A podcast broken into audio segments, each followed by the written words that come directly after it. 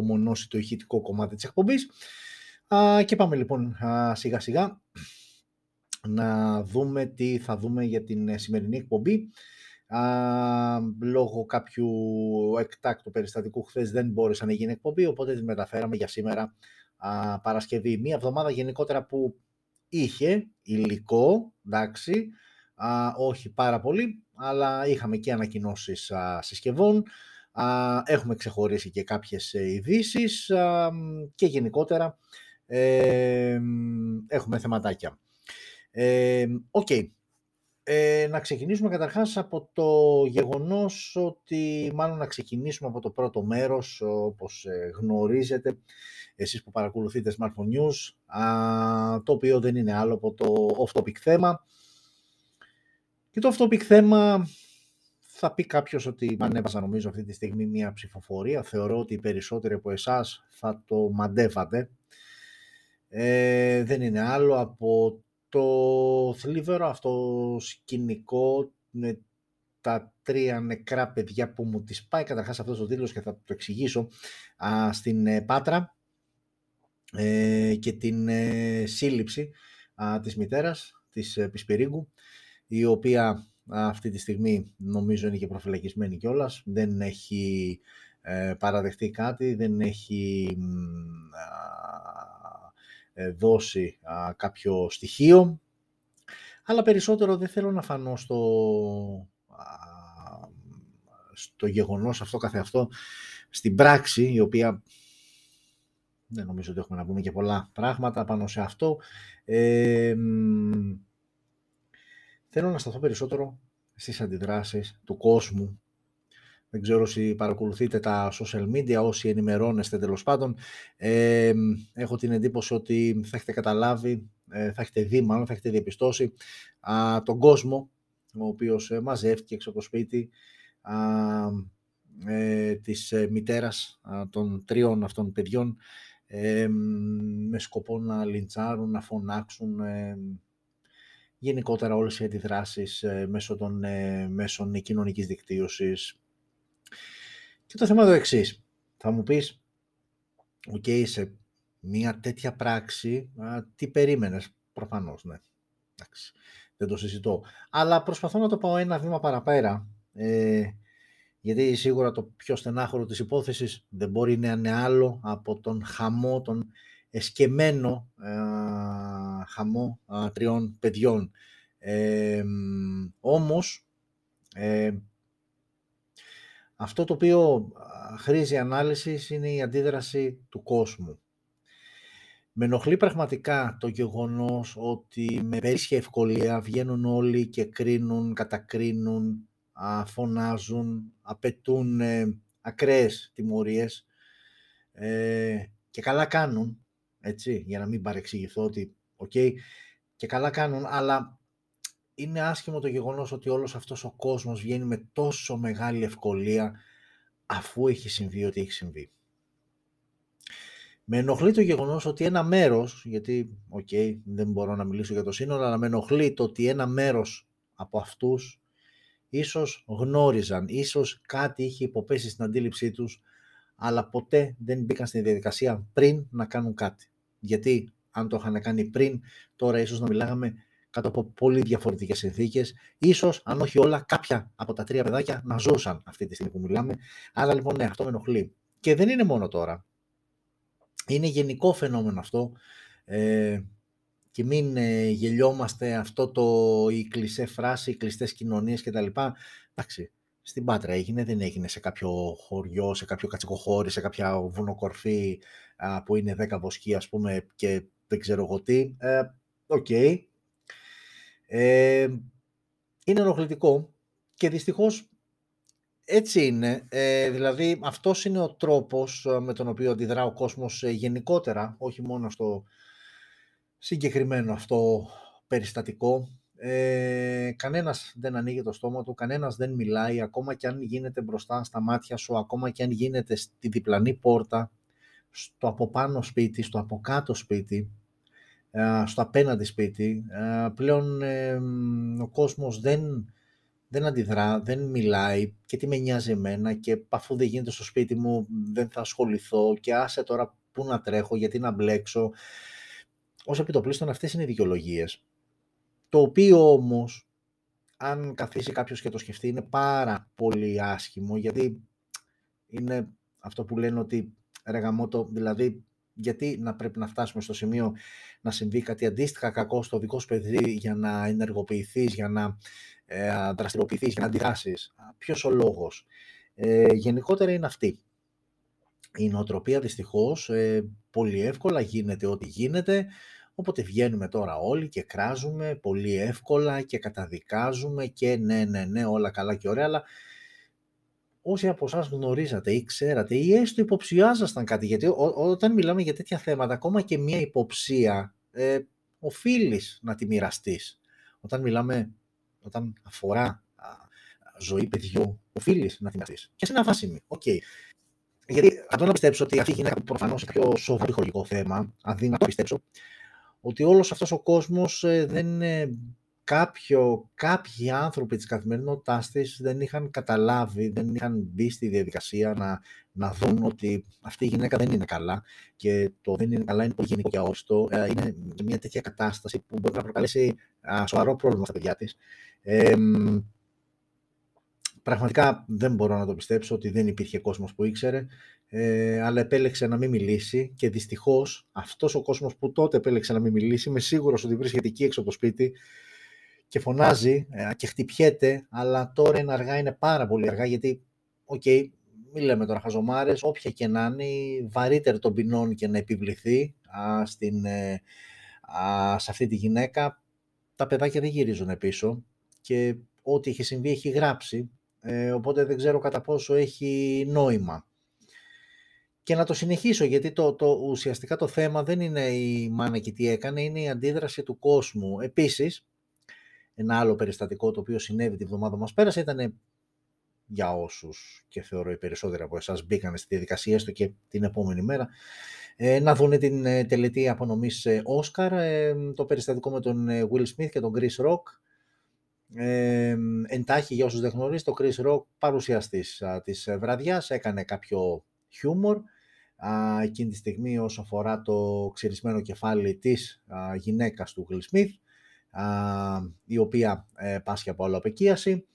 Ο Γουλσμιθ τα πήρε, σηκώθηκε πάνω, χαστούκησε μπροστά στη σκηνή τον Chris Rock και ok, okay, συνέχισε μετά, είπανε κάποιες, είπε μάλλον, μην ξαναβάλεις στο στόμα σου τη γυναίκα κτλ. Και ο οποίος μετά από λίγη ώρα βραβεύτηκε κιόλας με το Όσκαρ πρώτου ανδρικού ρόλου. Ε, και εκεί, χαμός, όλοι βγήκαν, όλοι είχαν άποψη, καλά έκανε, υπερασπίστηκε τη γυναίκα του, ξεφτυλίστηκε, α, δεν ε, επιτρέπεται να είσαι βίος ε, σε οποιαδήποτε συνθήκη, πόσο μάλλον όταν είναι μια βραδιά τέτοιου είδους κτλ. Και εδώ όλοι με περίσχυ ευκολία βγήκαν ε, και ο καθένας έλεγε το μακρύ του και το κοντό του. Αν με ρωτήσει κάποιος α, την άποψή μου το να πεις ότι ήταν λάθος η αντίδραση, ήταν λάθος. Όπως και να έχει, όπως και να έχει, όπως και να έχει δεν α, μπορείς εκείνη τη στιγμή, εκείνη ακριβώς τη στιγμή, να σηκωθείς. Το να το πιάσεις μετά όμως, ok. Okay.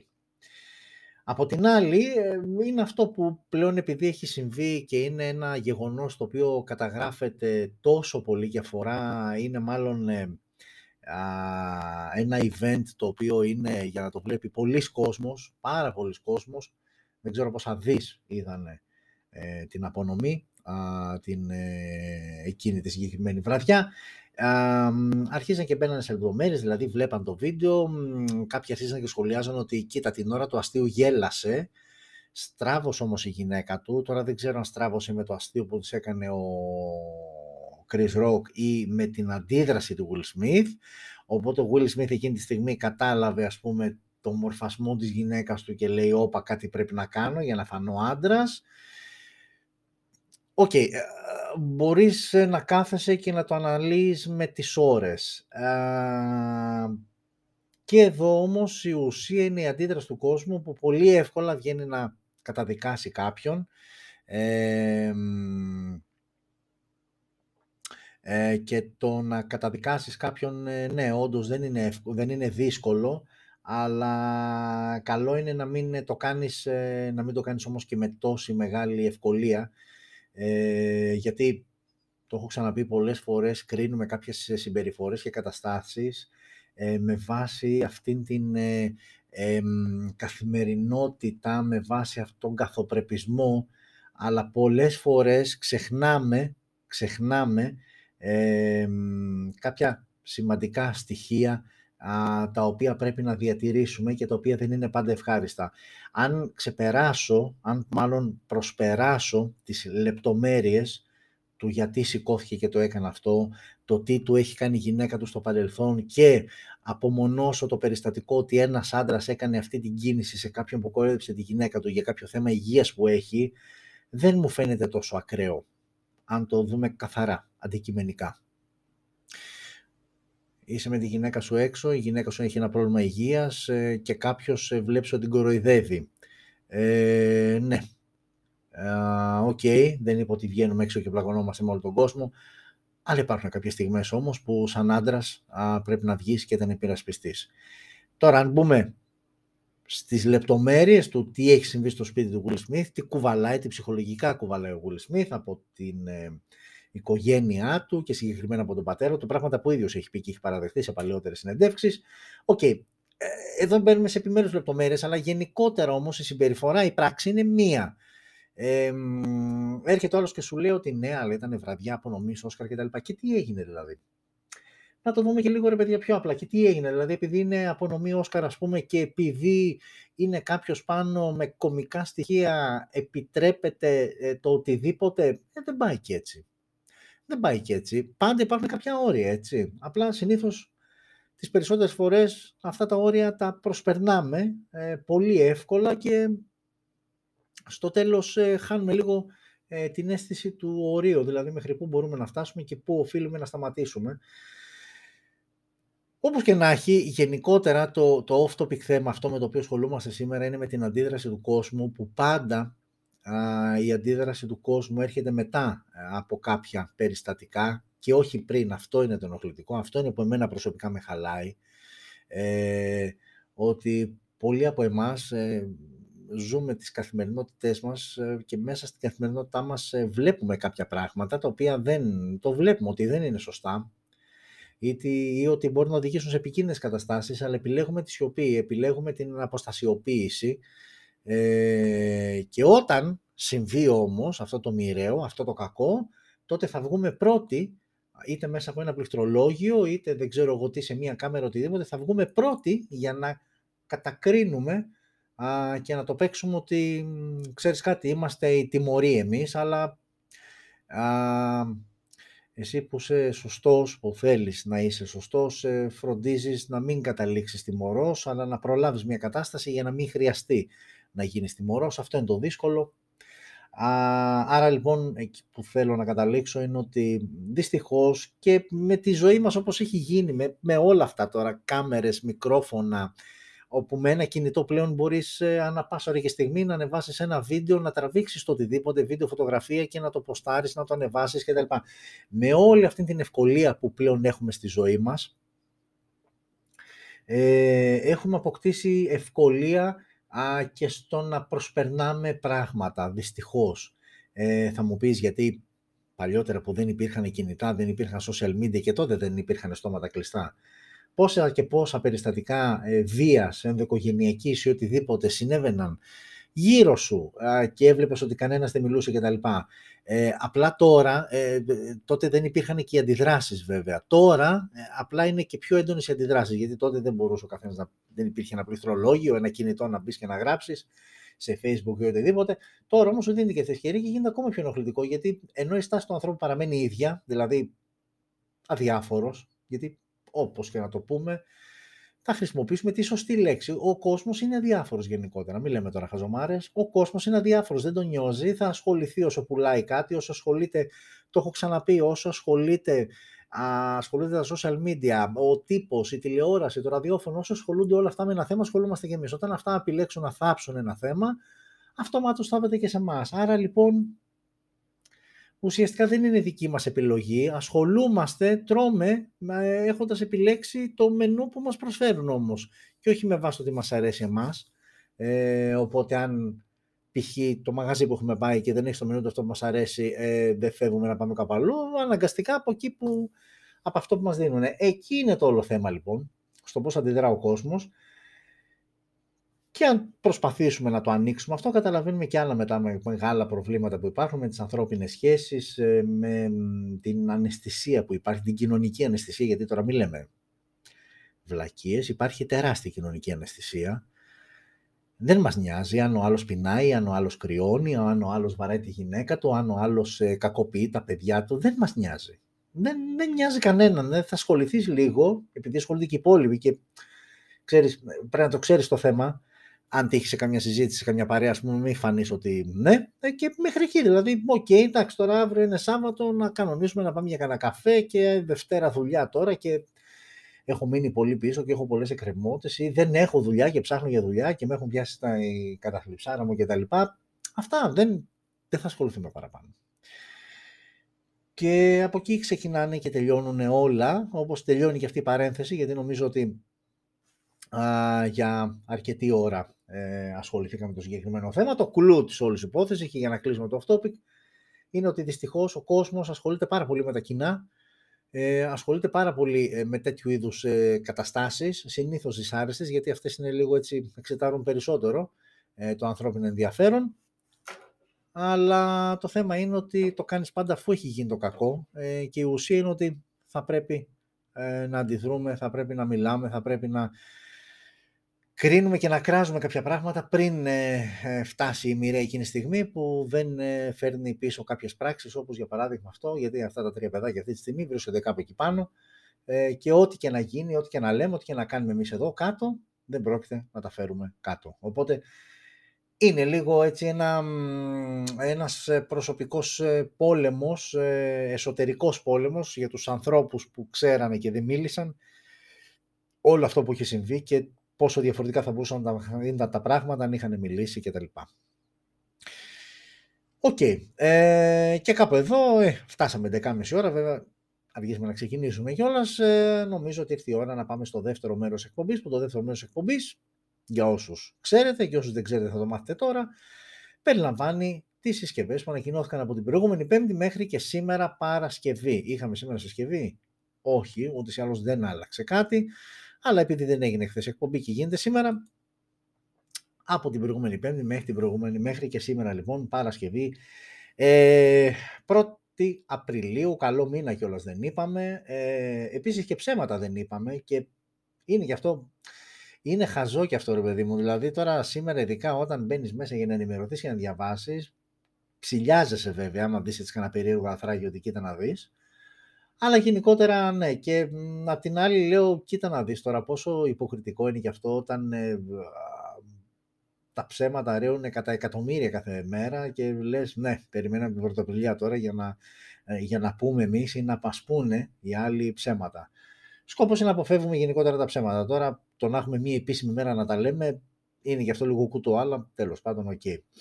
Λοιπόν, okay, ε, οπότε πάμε σιγά σιγά να δούμε με την ε, συσκευή που ανακοινώθηκε από την αρχή της προηγούμενης εβδομάδας, την Πέμπτη δηλαδή, μέχρι και σήμερα Παρασκευή. Ε, πάμε λοιπόν να βλέπουμε και εικόνα, θα δείτε και εσείς στο facebook, μη μου διαμαρτύρεστε, δεν σας αφήνω παραπονεμένους, ποτέ νομίζω. Λοιπόν, εδώ είμαστε, να, να βάλω εδώ και την κάμερα σωστά για να βλέπετε. Ξεκινάμε λοιπόν με αυτή τη συσκευή που αυτή η συσκευή είναι από τη Realme και είναι το C31. Ανακοινώθηκε στις 25 του Μάρτη. Είναι μια entry level συσκευή και η αλήθεια είναι ότι από πλευράς design δεν της φαίνεται ότι είναι entry level γιατί βλέπεις έτσι και τους αισθητήρες μου της μόδας να μπαίνουν έτσι. Ε, και μπροστά οθόνη ok εντάξει με το notch στη μέση για τη selfie camera γενικότερα από πλευράς design δεν σε προδιαθέτει ότι είναι entry level αλλά Ok. Okay. Λοιπόν, οθόνη 6,5 inches IPS LCD, HD Plus ανάλυση 720x1600, Android 11 out of the box, Unisoc Tiger T 612 επεξεργαστής στο εσωτερικό της συσκευής, θα είναι διαθέσιμη σε δύο εκδόσεις, 332 και 464. Στο πίσω μέρος έχουμε τρεις αισθητήρες με βασικό έναν 13 MP wide με autofocus, έναν δεύτερο 2 MP macro και έναν τρίτον 0,3 MP για αποτύπωση βάθους. Έχουμε LED flash και βιντεάκι τραβάει 1080p στα 30 frames per second.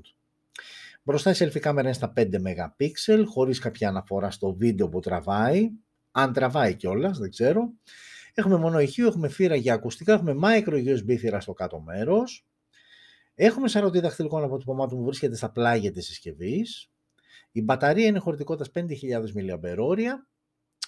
Προφανώς μην μου περιμένετε τεχνολογία γρήγορης φόρτισης και είναι μια συσκευούλα που στην έκδοση τη βασική 332 κοστίζει μόλις 100 ευρώ. Δεν είναι κακό, δεν είναι καθόλου κακό για 100 ευρώ. Ε, okay, δεν είναι κινητό ούτε επιδέσεων, ούτε με την ε, super wow οθόνη, ε, ούτε με τις κάμερες που θα τραβήξεις ε, μαγευτικά πορτρέτα και τοπία κτλ. Ok, okay, είναι ένα συνολάκι για λίγα πραγματάκια και βασικά το design ξαναλέω και πάλι, δηλαδή, ok, okay, βλέποντάς το, εντάξει, άντε να την πήγαινες 150-160 ευρώ, αλλά για εκατοστάρικο, ok, okay, δεν είναι κακό, δεν είναι καθόλου κακό. Και αυτό είναι το Realme C31, το οποίο ανακοινώθηκε στις 25 του μήνα. Πάρα πολύ ωραία. Πάμε στην επόμενη συσκευή λοιπόν από την Honor και είναι το Honor X9 5G. Θυμάστε την προηγούμενη εβδομάδα ανακοινώθηκε το X8, τώρα ανακοινώθηκε το X9 και μετά γιατί τα παίρνουμε με τη σειρά ε, θα δούμε και α, το, το X7.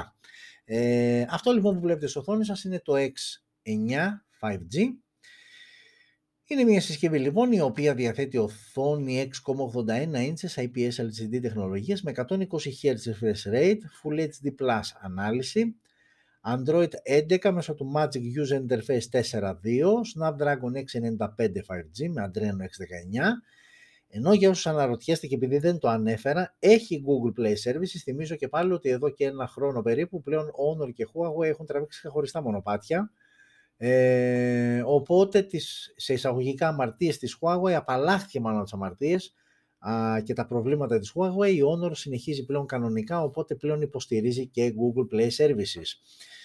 Ok, okay, μία μοναδική έκδοση, 8 GB RAM με 128 GB αποθηκευτικός χώρος. Πάμε τώρα και στους αισθητήρες στο πίσω μέρος που είναι 3, με τον βασικό είναι 48 MP wide, με face detection το focus. Έχουμε έναν δεύτερο αισθητήρα 2 MP macro και έναν τρίτο αισθητήρα πάλι 2 MP για αποτύπωση βάθους. Έχουμε LED flash, έχουμε πανόραμα, έχουμε HDR, βιντεάκι και εδώ 1080p στα 30 frames per second. Έχουμε μόνο ηχείο, δεν έχουμε ακουστικά θύρα για ακουστικά μάλλον. Έχουμε NFC, έχουμε Type-C θύρα στο κάτω μέρος. Ο σαρωτής βρίσκεται στα πλάγια. Έχουμε και μια μπαταρία χωρητικότητας 4.800 mAh με γρήγορη φόρτιση στα 66W και η τιμή της συσκευής είναι περίπου στα 240 ευρώ, δεν λέω από γιατί είναι 8 128, είναι μία μοναδική έκδοση και είναι στα 240 ευρώ. OK. Okay. Καταρχάς από πλευράς design ε, θυμίζει αρκετά Mate, θυμάστε, 30-40 έτσι με το κυκλάκι πίσω κτλ. Δεν είναι κακό, ε, από πλευράς design. Τώρα όσο αφορά το εσωτερικό του, εντάξει, ο Snapdragon 695 5G είναι mid-range κατηγορίας, ο επεξεργαστής, γενικότερη συσκευή είναι mid-range. Ε, είναι ένα συμπαθητικό σύνολο με ωραίο έτσι στα μπαταρίες, 4800 με 66W, γρήγορη φόρτιση. OK. Okay. Ε, αυτό είναι το X9 5G από την Honor, το οποίο θυμίζω και πάλι υποστηρίζει Google Play Services. Ε, και πάμε τώρα στην ε, αγαπημένη Xiaomi, η οποία Xiaomi ε, πλέον ακολουθεί και το κάνει με πάρα πολύ μεγάλη επιτυχία τα χνάρια της Vivo α, όσο αφορά την ε, πληθώρα συσκευών που ρίχνει εκεί έξω στην αγορά.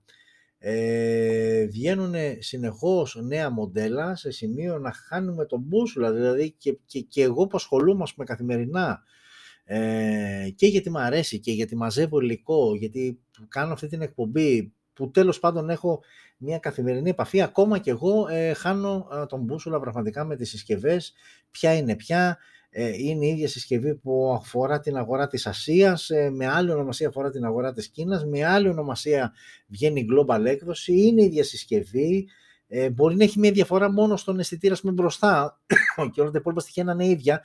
Γενικότερα επικρατεί ένας πανικός και χάνεσαι πραγματικά.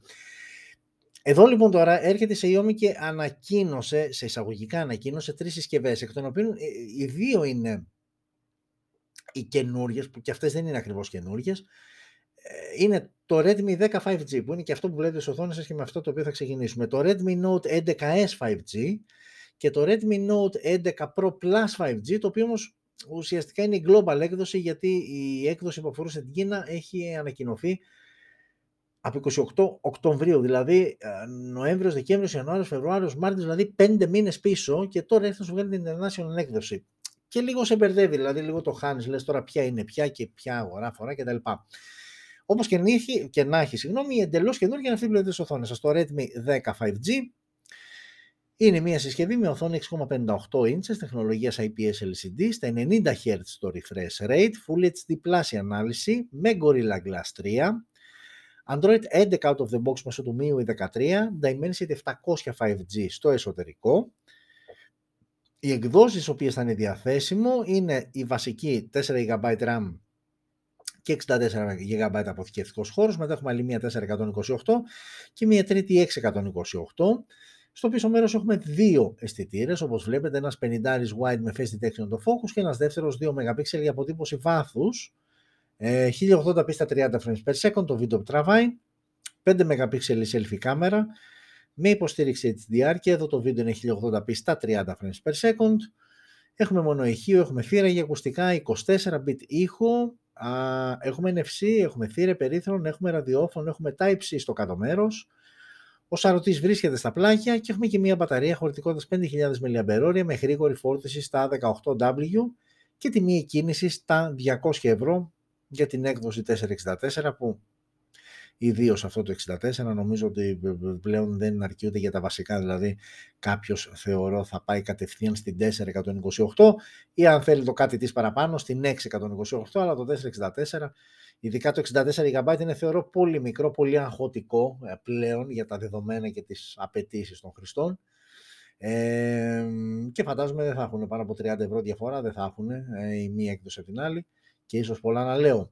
OK, okay, όπως και να έχει αυτό είναι το Redmi 10 5G ε, και πάμε στο επόμενο που είναι το Redmi Note 11S 5G. Είναι αυτή εδώ η συσκευή ε, η οποία OK, okay, την έχουμε ξαναδεί, είναι σε επίπεδο design τουλάχιστον, είναι από τα Redmi Note που ανακοινώθηκαν ε, την περσινή χρονιά.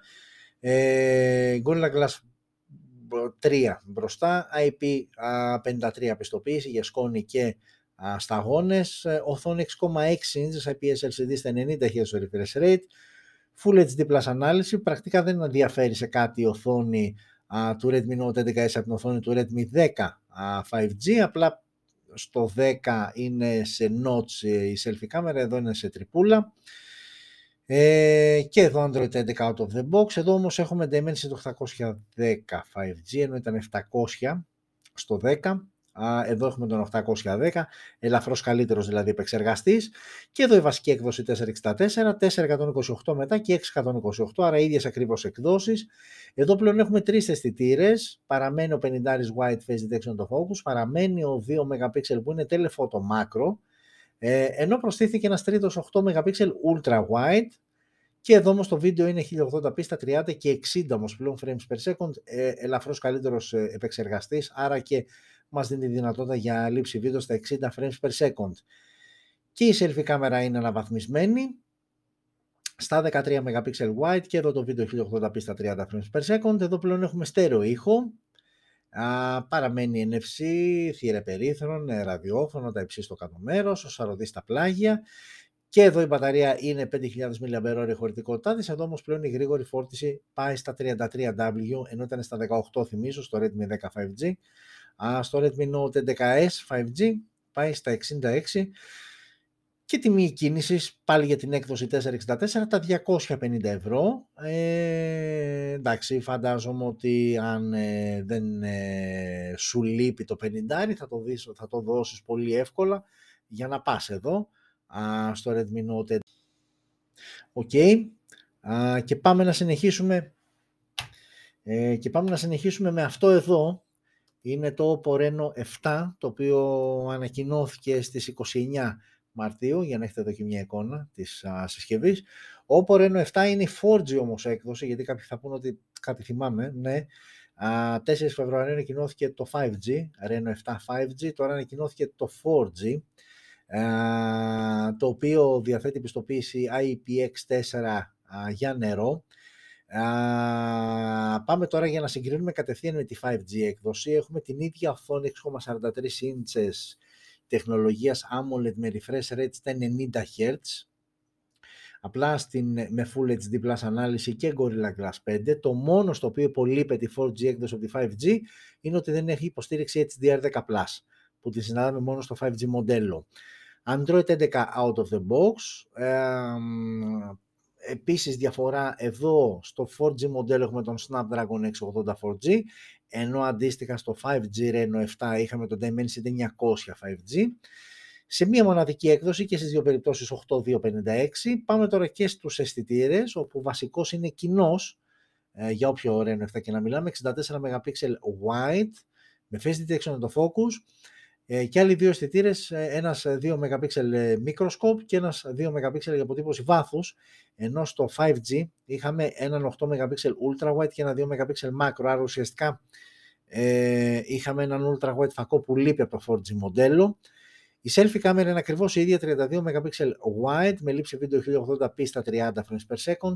Έχουμε μόνο ηχείο, έχουμε θύρα για ακουστικά, έχουμε NFC, έχουμε τα υψί στο κάτω μέρος, ο σαρωτής δαχτυλικών αποτυπωμάτων βρίσκεται κάτω από την οθόνη και πάμε και στην μπαταρία που παραμένει ίδια χωρητικότητα με το 5G μοντέλο στις 4.500 mAh, αλλά εδώ πλέον πέφτει η γρήγορη φόρτιση, γιατί στο 5G μοντέλο έχουμε γρήγορη φόρτιση 65W και εδώ έχουμε 33W και όπως καταλαβαίνετε είναι και πιο οικονομικό γιατί η τιμή κίνησης είναι από 330 ευρώ ε, ενώ το 5G ξεκινάει από τα 500 ευρώ, έχουν δηλαδή με αρκετά σημαντική διαφορά. Ε, άρα λοιπόν, εν κατακλείδη, οι διαφορές τους είναι στην οθόνη ε, ότι το 5G υποστηρίζει HDR10+, ότι φοράει το Dimensity 900 5G έναντι του Snapdragon 680 4G.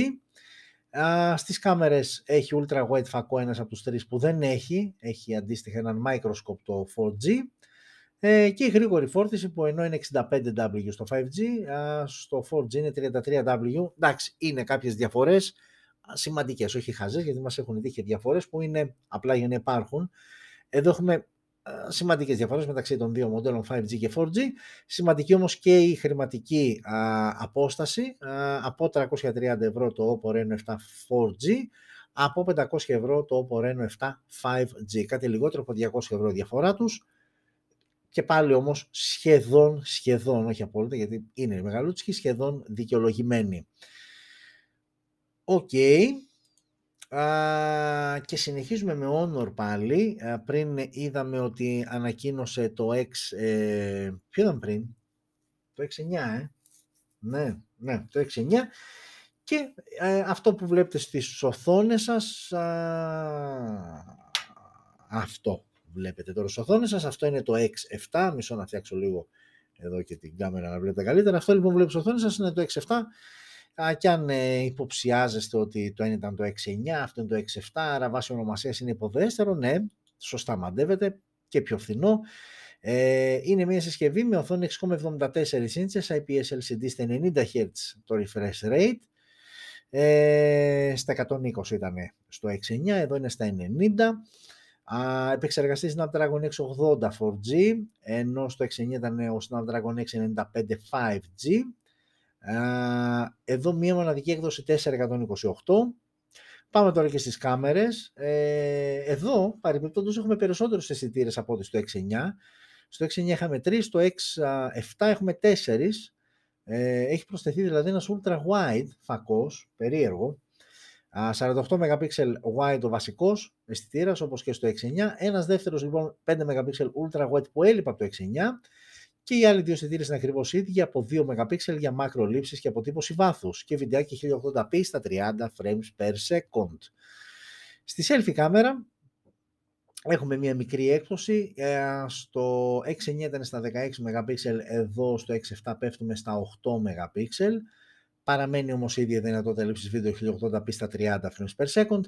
Έχουμε μονοεχείο, έχουμε θύρα για ακουστικά, Α, το 6.9 έχει NFC, το 6.7 δεν έχει NFC, έχουν όμως και τα δύο τα υψί α, και τα δύο έχουν το σαρωτή δαχτυλικών αποτυπωμάτων στα πλάγια, ενώ η μπαταρία είναι χωρητικότητας, για το 6.7 μιλάμε πάντα, α, στις 5.000 mAh με γρήγορη φόρτιση στα 22,5W, ενώ θυμίσω ότι στο 6.9 ήταν 4.800 με 66W γρήγορη φόρτιση και τιμή εκκίνησης από 150 ευρώ, είναι αρκετά οικονομικό και η αλήθεια είναι ότι είναι, ε, είναι ένα ωραίο σύνολο. Νομίζω δηλαδή ότι από τις συσκευές που είπαμε σήμερα α, και μισό λεπτάκι να δω α, μισό λεπτάκι να δω αν ε, ποιες άλλες μας έχουν μείνει 6, 7 και 6, 9 ναι ε, νομίζω ότι σαν σύνολο το 6-7 είναι πολύ συμπαθητικό για τα ξαναλέω και πάλι 150 ευρώ γιατί το έχω πει άπειρες φορές ότι όταν θα αξιολογήσουμε μία συσκευή δεν παίρνουμε τα χαρακτηριστικά και λέμε «Α, ωραία, μέτρια, χάλια κτλ». Πάντα σε συνδυασμό με το τι θα πληρώσεις για να πάρεις αυτή τη συσκευή. Για τα 150 λοιπόν ευρώ που θα χρειαστεί να δώσεις για να πάρεις το X7, το Honor X7, με Google Play Services, νομίζω ότι είναι ε, ένα πολύ καλό deal. Και εκτός αυτού και σαν εμφάνιση δεν είναι άσχημο, έτσι, με τους αισθητήρες ε, όπως ε, είναι τοποθετημένοι κτλ. OK, okay, αν δεν σε ενοχλεί, αν δεν έχεις ανάγκη το 5G, είναι μια πολύ καλή επιλογή λοιπόν το Honor X7.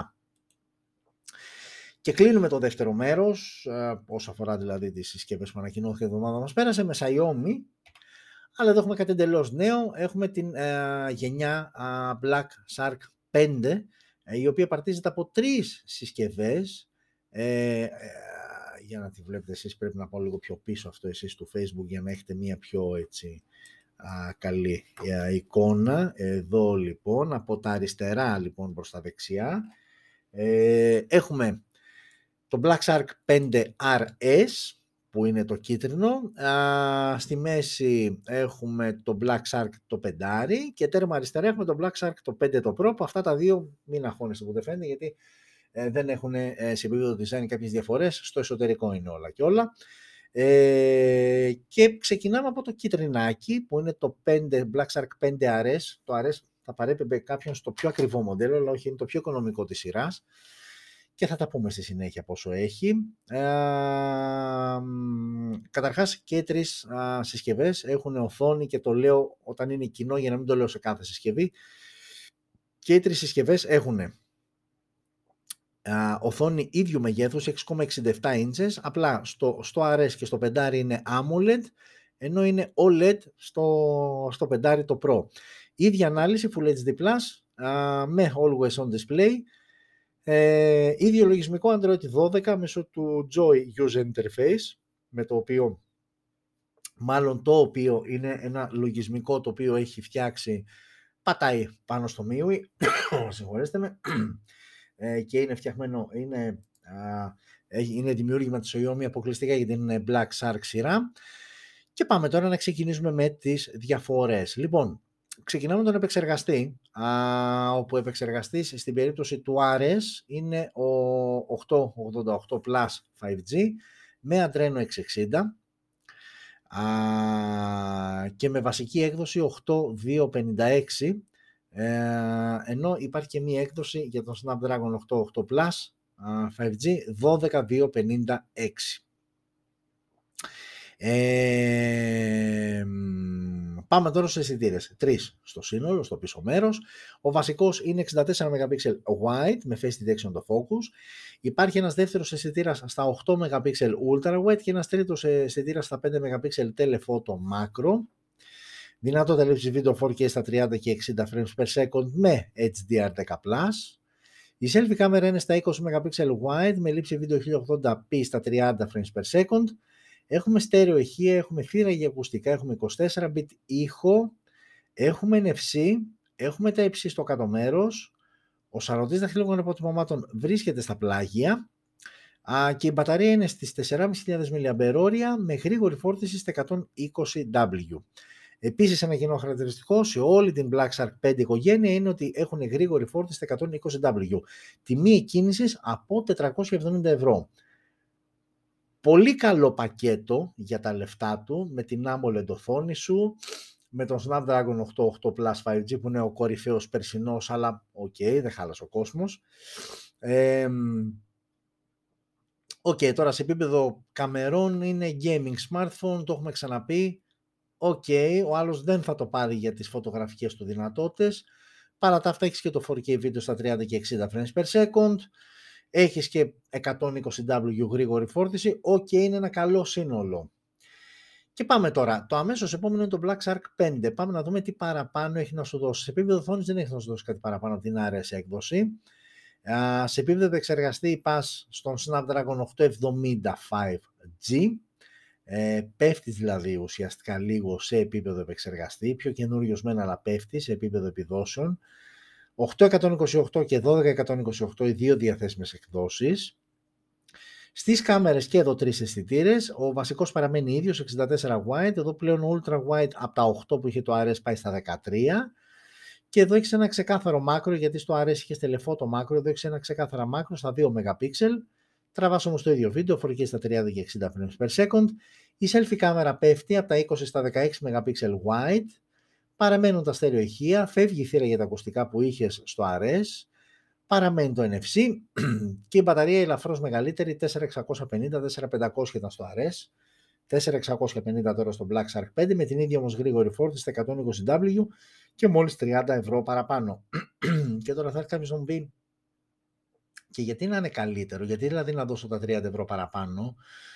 Ε, ναι, δεν έχω να σου δώσω απάντηση, γιατί εγώ τώρα αν ήμουν μεταξύ των δύο θα προτιμούσα να πάω σε αυτόν με το Snapdragon 8 8 Plus 5G, τον κορυφαίο επεξεργαστή της Qualcomm και γενικότερα για το 2021, δεν θα με χάλαγε καθόλου. Ε, και πιστέψτε με δεν θα χάνω τον ύπνο μου επειδή ο αισθητήρας Ultra Wide θα ήταν 8 MP και όχι 13 που είναι στο Black Shark 5 ή το ότι η μπαταρία μου είναι 150 mAh λιγότερη αφού και εγώ έχω τα 120W γρήγορη φόρτιση όσο το, το Black Shark 5. Άρα λοιπόν μεταξύ των δύο ε, νομίζω ότι δεν καταλαβαίνω μάλλον το λόγο ύπαρξης του 5 επειδή υπάρχει και το 5 Pro το λέω έτσι, αν ήταν μόνο αυτές οι δύο συσκευές και πάλι, OK, okay, άρα μέχρι στιγμής είμαι Black Shark 5 RS. OK, okay, έχουν και μια διαφορά στο design στο πίσω μέρος ουσιαστικά, στο πώς είναι τοποθετημένοι οι αισθητήρες, αλλά μέχρι εκεί. Πάμε να δούμε τώρα και το Pro αν σώζει την κατάσταση, τι παραπάνω έχει να σου δώσει από το αδιάφορο πεντάρι. Ε, είπαμε και πάλι ότι η οθόνη παραμένει σε 6,67 inches, απλά εδώ είναι OLED και με υποστήριξη HDR10+. Ε, εδώ πλέον έχουμε Snapdragon 8 πρώτης γενιάς με Adreno 730, τον κορυφαίο φετινό πλέον, βασική έκδοση 8256. Στους αισθητήρες ο βασικός πλέον είναι 108 MP wide με face detection το focus και οι άλλοι δύο είναι 13 MP ultra wide αλλά και έχουμε και 5 MP telephoto macro με auto focus και εδώ το βίντεο 4K στα 30 και 60 frames per second με HDR10 υποστήριξη. Ίδια selfie κάμερα, στέρεο ηχεία και εδώ, 24 bit ήχος, NFC Type-C, σαρωτή στα πλάγια και μπαταρία ακριβώς ίδια με το 5 4650 120W, τιμή εκκίνησης από 600 ευρώ. Ε, να σας πω κάτι, ε, το 5 θα το έβγαζα τελείως. δηλαδή θα ήθελα, OK, okay, εντάξει, είναι και θέμα marketing, δηλαδή για να υπάρχει το Pro πρέπει να υπάρχει το απλό, ε, αλλά νομίζω από τις τρεις συσκευές, ε, αυτές που είχαν το ενδιαφέρον, δηλαδή για μένα ή θα πας στο 5RS στα 470 ή αν σε παίρνει να δώσεις 100-130 ευρώ παραπάνω πας στο 5 το Pro, το Black Shark το 5 νομίζω απλά υπάρχει για να συμπληρώνει την τριάδα και να κάνει λίγο πιο έντονες τις διαφορές αλλά δεν έχεις κανένα λόγο να πας στο Black Shark 5, πας στο RS που είσαι μια χαρά εάν σε παίρνει για παραπάνω πας στο Black Shark 5 Pro ξεκάθαρα με τον κορυφαίο επεξεργαστή με καλύτερο ε, κάμερα setup και καλύτερη οθόνη σε σύγκριση με τα υπόλοιπα δύο μοντέλα. Οκ. Και αυτή ήταν η Black Shark 5 σειρά που ανακοινώθηκε από την Xiaomi μόλις χθες. Ε, ενώ σε αυτό το σημείο τελειώνει και το δεύτερο μέρος και πάμε στο, α, και πάμε στο τρίτο μέρος που το τρίτο μέρος είναι κάποιες ειδήσεις που έχω ξεχωρίσει και θα τις δούμε και ενώ αυτή τη στιγμή που μιλάμε έχουμε μπει πλέον, έχουμε πατήσει με τον Νιχάκη στο Σάββατο, 2 Απριλίου. Ε, μην ε, αγχώνεστε, δεν θα μείνουμε πολύ ακόμα, μόνο οι ειδήσεις έχουν μείνει, οι οποίες είναι στο σύνολο 1, 2, 3, 4 ε, και θα, τα, θα τα αφήσουμε, για, θα τα πούμε για την ερχόμενη πέμπτη. Λοιπόν, πάμε να δούμε τώρα και τις ειδήσεις και ξεκινάμε από αυτήν εδώ την είδηση. Όπα, τώρα εσείς πάλι το facebook δεν βλέπετε, τώρα όμως βλέπετε μια χαρά. Ξεκινάμε λοιπόν εδώ, όπα σου λέει ο άλλος, iPhone, Apple κτλ. Τι έγινε πάλι, τι μας έκανε αυτή η Apple; Η Apple όχι, απλά πήρε μία απόφαση ότι πλέον δεν θα επισκευάζεται καμία συσκευή iPhone που θα έχει αναφερθεί είτε ως κλεμμένη είτε ως χαμένη ε, μέσω του GSM Device Registry, του Micro δηλαδή συσκευών. Ε, είναι μια εντολή η οποία δόθηκε σε όλους τους υπαλλήλους των ε, Apple Store ότι όταν θα έρχεται μια συσκευή προς επισκευή η οποία όμως το email της συσκευής είναι καταχωρημένο σε αυτήν τη λίστα εννοείται ότι δεν μπαίνετε στη διαδικασία καν να τη φτιάξετε. Άρα ακόμα πιο δύσκολο το έργο των επίδοξων ε, α, α, κλεφτών ενός iPhone ότι α, δεν θα μπορούν ε, είτε να το επισκευάσουν είτε οτιδήποτε. Και γενικότερα η όλη κουλτούρα και όπως έχουν γίνει και με το ε, Find My Phone και τα λοιπά, γενικότερα πλέον το να κλέψει ένα κινητό, ε,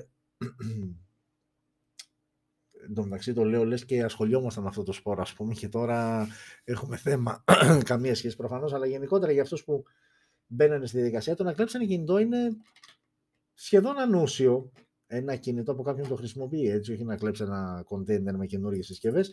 Ε, νομίζω ότι είναι σχεδόν ανούσιο γιατί πλέον ο άλλος μπορεί απομακρυσμένα να το κλείσει, να το κλειδώσει, να κατεβάσει αρχεία ε, αν σου χαλάσει, αν μπλοκάρει δεν μπορείς να το πας πουθενά ε, μπορεί να εντοπιστεί το σήμα του. Γενικότερα, ε, μάλλον περισσότερα προβλήματα φέρνει το να κλέψεις μια ενεργεία συσκευή από το να βγάλεις λεφτά. OK. Okay. Η μία είδηση ήταν αυτή. Η δεύτερη είδηση, που εντάξει, OK, okay, είναι αυτό εδώ που βλέπετε, το OnePlus 10 Pro, το οποίο βέβαια έχει ανακοινωθεί εδώ και κάμποσο καιρό, αλλά τώρα ανακοινώθηκε international έκδοση, ε, που μη φανταστείτε, ε, δεν διαφέρει σε κάτι από το α, κανονικό, απλά το μεγαλύτερο ενδιαφέρον είναι η τιμή Ευρώπης ε, για το OnePlus 10 Pro, α, η οποία θα είναι στα 900 ευρώ α, για την έκδοση 828 και στα 1000 ευρώ για την έκδοση 12256. Ε, αυτές ήταν είναι τιμές που ανακοινώθηκαν οι επίσημες και πάμε να δούμε λίγο, αν, ε, γιατί από ό,τι το έψαξα πριν, αλλά μιας και το κάνουμε τώρα, ας, ε, δεν είναι κακό να το ψάξουμε, να δούμε αν ε, το έχει φέρει κάποιος Ελλάδα. Ε, όχι, είναι ακόμα σύντομα διαθέσιμο, άντε γιατί κάνουμε online αυτή τη στιγμή, δηλαδή η ενημέρωση είναι κατευθείαν. όχι, το OnePlus 10 Pro δεν έχει έρθει ακόμα στην Ελλάδα, ενώ μήπως έχει έρθει μέσω παρασαγωγής και τα λοιπά. Όχι, αλλά δεν έχουμε κάποια τιμή, οπότε μένουμε στην είδηση αυτή ότι θα ξεκινάει από τα 900 ευρώ, 828 έκδοση, για τα 1000 για την έκδοση 12256. OK. Okay. συνεχίζουμε με Samsung ε, και την σειρά Α33, 53 και 73 5G που ανακοινώθηκε και για τις οποίες μιλήσαμε στο προηγούμενο επεισόδιο της προηγούμενης πέμπτης. Εκείνο που είχαμε αφήσει σε εκκρεμότητα, αν θυμάστε, και που λέω πάντα ότι κάποια στιγμή θα επανέλθουμε όταν έχουμε κάτι νέο, δεν σημαίνει ότι λέμε τη συσκευή και την προσπερνάμε. Είχαμε αφήσει λοιπόν σε κρεμότητα τους επεξεργαστές γιατί, και δεν φταίγαμε εμείς, γιατί απλά η ίδια η Samsung δεν είχε ανακοινώσει, δεν μας είχε πει ποιους επεξεργαστές. Πλέον όμως τώρα ξέρουμε και συγκεκριμένα το Α13 ξεκινά από το πιο μικρό, το πιο αδύναμο, το Α13 αφορά τον Exynos 850, το Α23 το Snapdragon 680 4G, το Α33 τον Exynos 1280, όπως και το Α53 5G, Exynos 1280, ενώ το πιο δυνατό, ας το πούμε έτσι, Galaxy A73, τον Snapdragon 778G. Ε, για τον Galaxy A53 τα είπαμε όταν ανακοινώθηκε η συσκευή, θα το ξαναπώ και τώρα ότι είναι ένα πολύ φτωχό ε, upgrade από το περσινό μοντέλο. Εννοείται ότι αυτός που έχει το περσινό Α52 ή Α52S δεν έχει κανένα απόλυτος λόγο να πάει στο Α53. Α, από την άλλη το Α53 για κάποιον που θέλει να πάει εκεί στη μικρομεσαία κατηγορία και σε αυτά τα λεφτά είναι μια αρκετά καλή επιλογή. Απλά σε επίπεδο αναβάθμισης δεν είναι ίσως αυτό που περιμέναμε, είναι υποδέστερο από αυτό που θα περιμέναμε. Γενικότερα όταν ένα μοντέλο είναι πολύ πετυχημένο, γιατί το Α52 πέρυσι έκανε το, το γκέλ το καλό, το ωραίο, όταν ένα μοντέλο είναι ένα πετυχημένο, ε, δύσκολα ε, πετυχαίνει τον ίδιο, τον ίδιο βαθμό ικανοποίησης παύλη επιτυχής και την επόμενη χρονιά. Και αυτό ήταν λίγο ψηλοαναμενόμενο για το Α52. Το Α53 δηλαδή έχει λίγες μετατροπές σε σχέση με το περσινό μοντέλο και όχι δεν σου κάνει κάτι τόσο μεγάλη εντύπωση όσο αντίστοιχα σου έκανε πέρυσι το Α52. Λίγο αναμενόμενο. Συνήθως αυτές οι συσκευές πάνε ένα 2-3 χρόνια που θα γίνει το μεγάλο το update. Δηλαδή το αντίστοιχο Α54 πούμε, του χρόνου που ίσως σε σύγκριση με το 52 δεις πολύ μεγαλύτερη διαφορά. Συνήθως στον τρόπο με τον οποίο ε, εξελίσσονται αυτές, μεγαλώνουν, οριμάζουν αυτές τις συσκευές, συνήθως γίνεται με αυτόν τον ε, τρόπο. Ε, Οκ. Και η τελευταία είδηση αφορά εσάς που έχετε Galaxy συσκευές από τη Samsung, η οποία ανακοίνωσε ένα πρόγραμμα συνεργασίας με το iFixit. Τι είναι το iFixit, πολλοί μπορεί να έχετε δει βιντεάκια στο YouTube, είναι ένα αμερικάνικο site το οποίο παίρνει και ε, κάνει βίδες σε κάποια smartphones και ουσιαστικά βλέπει εκτός ότι τι έχουν μέσα, πόσο εύκολα είναι επισκευάσιμα, πόσο εύκολα λύνονται, ξαναδένουν κτλ. Οπότε λοιπόν η Samsung έρχεται και σου λέει επίσημα ότι θα συνεργαστώ με το iFixit, δηλαδή θα σου δίνω εγώ ό,τι ανταλλακτικό θέλεις, γιατί το iFixit τι κάνει, εκτός από το να ξεγυμνώνεις συσκευές, βγάζει και manual, τα οποία μπορεί να τα πάρει ο καθένας και να δεις, α πούμε, π.χ. εγώ έχω εδώ το Galaxy το S20 Fan Edition ε, και θέλω να αλλάξω την μπαταρία. Αν πάρω το σωστό πακέτο με τα εργαλεία, και ακολουθήσω βήμα-βήμα τις οδηγίες που μου δίνει το iFixit ε, μέσω α, της ιστοσελίδας, θεωρητικά μπορώ να το κάνω και σπίτι. Έρχεται η Samsung λοιπόν λίγο αυτό και το επισημοποιεί ότι εμείς πλέον θα συνεργαζόμαστε, θα σου δίνει επίσημα ανταλλακτικά, στο iFixit δηλαδή, και αυτό με τη σειρά του θα βγάζει οδηγίες και βιντεάκια ταυτόχρονα που θα σου δείξει πώς κάποια βασικά πράγματα στο κινητό σου μπορείς να τα φτιάξεις και από το σπίτι. Τώρα μην με αρχίσετε να μου παίρνετε κατσαβιδάκια και ανοίγω και ε, βιδούλες και να βγάλω αυτό το βυσματάκι και παιδιά, εντάξει. Θεωρώ ότι ακόμα και μια μπαταρία είναι αρκετά δύσκολο να αλλάξεις σπίτι για κάποιον που δεν είναι εξοικειωμένος και δεν ασχολείται. Αλλά ακόμα και αν είσαι μέχρι εκεί, δηλαδή για οτιδήποτε άλλο, καλό είναι να το πηγαίνουμε και ιδίως αν έχουμε κάποιο μοντέλο ακριβότερο. Δεν σου λέω του εκατοστάρικο των 150 ευρώ, ίσως και να μην αξίζει η επισκευή σε ένα τέτοιο κινητό, αλλά τέλος πάντων, okay, καλό θα είναι να πηγαίνουμε σε αυτούς που ξέρουν, αρκεί να έχουμε ψάξει καλά ποιοι είναι αυτοί που ξέρουν. Α, πάρα πολύ ωραία. Ορίστε, δεν αργήσαμε. 12 ή 8 πρώτα λεπτά. Α, και κάπου εδώ. Ναι, OK. Okay, το 'βαλα σωστά. Το 'βαλα σωστά. Κάπου εδώ λοιπόν. Το 22ο επεισόδιο Smartphone News έφτασε στο τέλος του το οποίο εκτάκτως έγινε σήμερα Παρασκευή και όχι Πέμπτη, που ήταν η κανονική του ημερομηνία ας πούμε. Ευχαριστώ όλους και όλους που μείνατε μέχρι αυτή τη στιγμή, 12 και 8 πρώτα λεπτά, πλέον ξημερώματα Σαββάτου α, μαζί μου. Ανανεώνουμε το ραντεβού μας εκτός απρόοπτου, το λέω όλο και πιο συχνά αυτό, γιατί να, βλέπετε νομίζω είναι δεύτερη φορά που η εκπομπή από Πέμπτη ε, μεταφέρθηκε Παρασκευή. Εκτός απρόπτου λοιπόν ανανεώνουμε το ραντεβού μας για την ερχόμενη Πέμπτη. Α, την ώρα μας την κρατάμε σταθερά, δεν την αλλάζουμε, στις 11. Ε, φυσικά, εσείς του YouTube το βλέπετε τώρα, βρισκόμαστε σε όλα τα social media, στα περισσότερα τουλάχιστον, οπότε μας ψάχνετε, μας βρίσκεστε, έρχεστε, γινόμαστε μια παρέα, εσείς ενημερώνεστε και γενικότερα περνάμε καλά. Ευχαριστώ όλους και όλες που μείνατε μαζί μας να ζείτε smart, να προσέχετε και ανανεώνουμε το ραντεβού μας και με εσάς και με εσάς και με εσάς από το podcast ανανεώνουμε το ραντεβού μας α, για την ερχόμενη πέμπτη και ώρα 11. Φιλιά σε όλες και όλους.